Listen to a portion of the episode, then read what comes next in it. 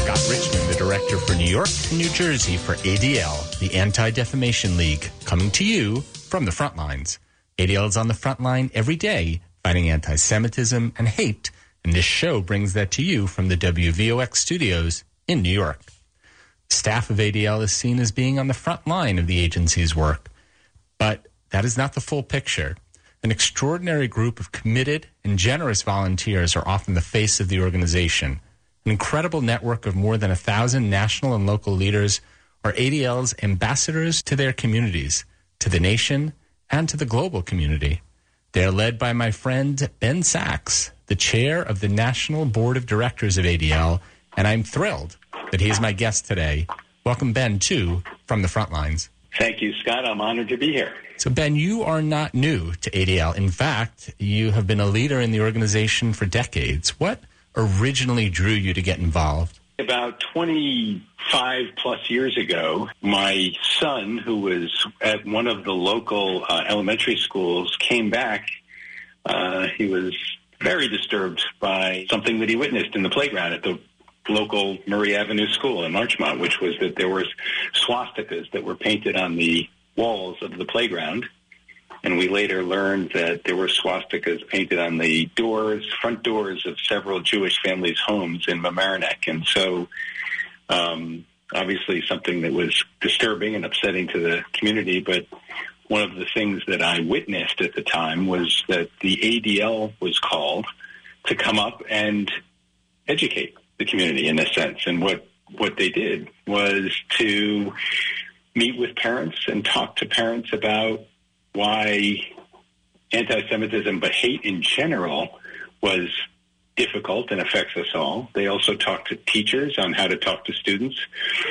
And it all led to a community gathering where civic leaders, religious leaders, parents, families came together and talked about the difficult nature of not only anti-Semitism, but hate in general and how it affects everybody throughout the community. And I was stunned by how effective and meaningful it was. And at that point, Scott, I decided to start volunteering at the New York Regional Board.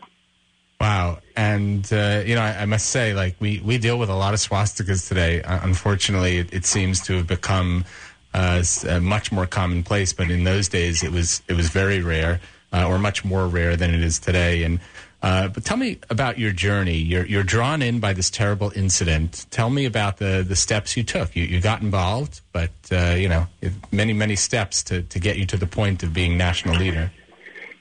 Yeah, thanks for that question. I it, it was interesting because um, as many of your listeners probably know, um, once you raise your hand at a nonprofit, uh, the staff reaches out and pulls you in, and um, and for me, the mission of the ADL, which is so incredibly resonant, um, is to fight anti-Semitism, but also justice and fair treatment for all people, um, was resonant to me at the time because I was looking to volunteer, um, and so this I didn't. It didn't have to be a Jewish organization, but the dual nature of the mission of the organization was so profound to me um, that I just really wanted to be involved. So um, I raised my hand uh, because I my business is uh, of a financial nature. The folks who were on the the staff of the local um, board said to me, "Well, you're in finance, so we think you'd be great as development chair." And so all of a sudden, it was like boom! I, I raised my hand, and there it was. So first it was development chair in the region. Um, then I became regional um, chair uh, some years later. Um, and I began to understand that a lot of the work at the organization takes place within our 25 regional offices across the country. So as you well know, Scott, incident response, education, um, dealing with local um, issues uh, for all of the citizens in your communities uh, when they have problems um, are things that uh, I was able to see just viscerally and experience on a on a day to day, if not week to week basis. And so, um, so from there, um, I was able to help um, at the national level. I helped reframe some of the governance issues that the organization was over the years. And um, at one point, they I became national development chair, and uh, and so here we are, 25 years later, and I had the opportunity to um, sort of lead our volunteers across the country. An extraordinary journey, and clearly you're uh, you're passionate about the work. You know, you'll be in this role for several years, uh, and clearly you've uh, you've come in at a, at a challenging time. Rising anti-Semitism and really all forms of hate, the lingering effects of COVID, and deep divides in this country. Uh, just to name a few of the issues uh, that uh, that are occurring now. Tell us about your vision. What are one or two areas where you would like to make your mark? One of the, the thank you. I, I, think it's it's fascinating because every nonprofit is different. Um, at the ADL, um, you know, we were led spectacularly well by a fellow named Abe Foxman for many, many, many years. And about six year, six years ago, Abe retired and was replaced by Jonathan Greenblatt, who is. a next generation leader and has brought uh, a tremendous amount of passion and, if, and efficiency to the organization in ways that perhaps we hadn't seen before.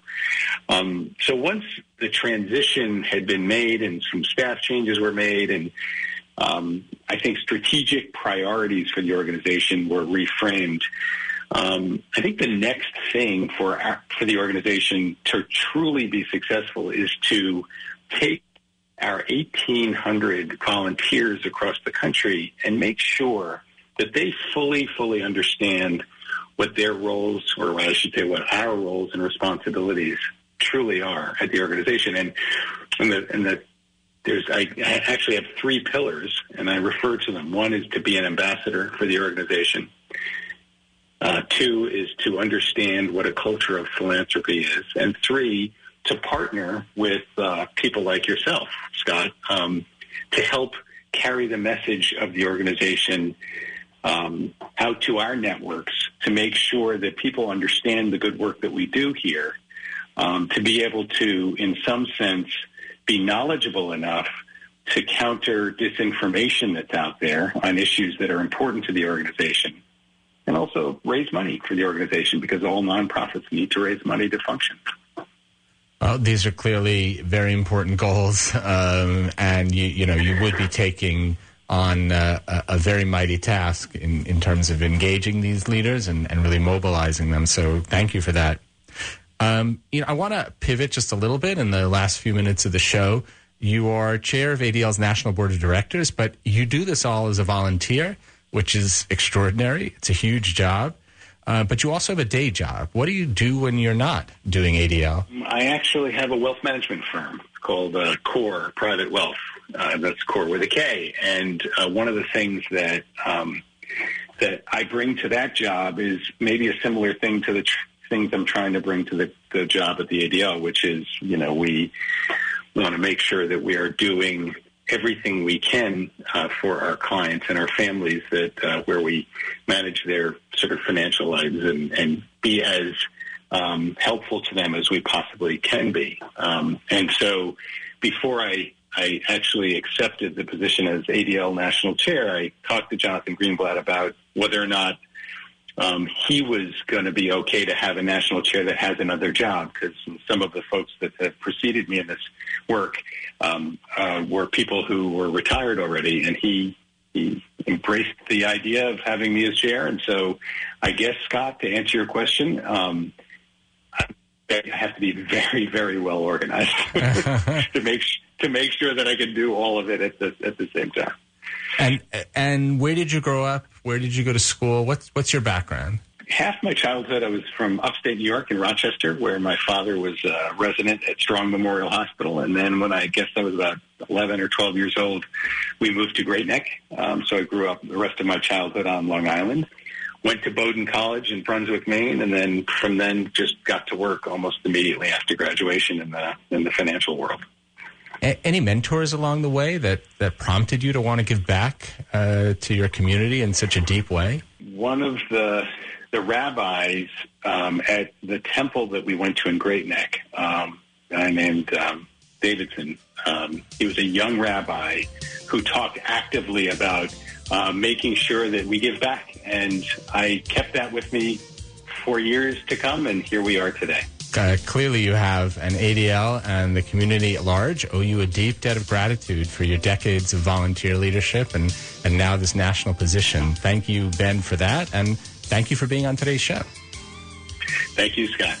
And of course, a big thank you to the listeners who tuned in to From the Front Lines, either live on WVOX 1460 AM or as a podcast.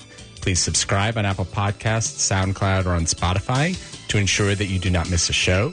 Just search for From the Front Lines. And please engage in these important conversations throughout the week by following me on Facebook and Twitter.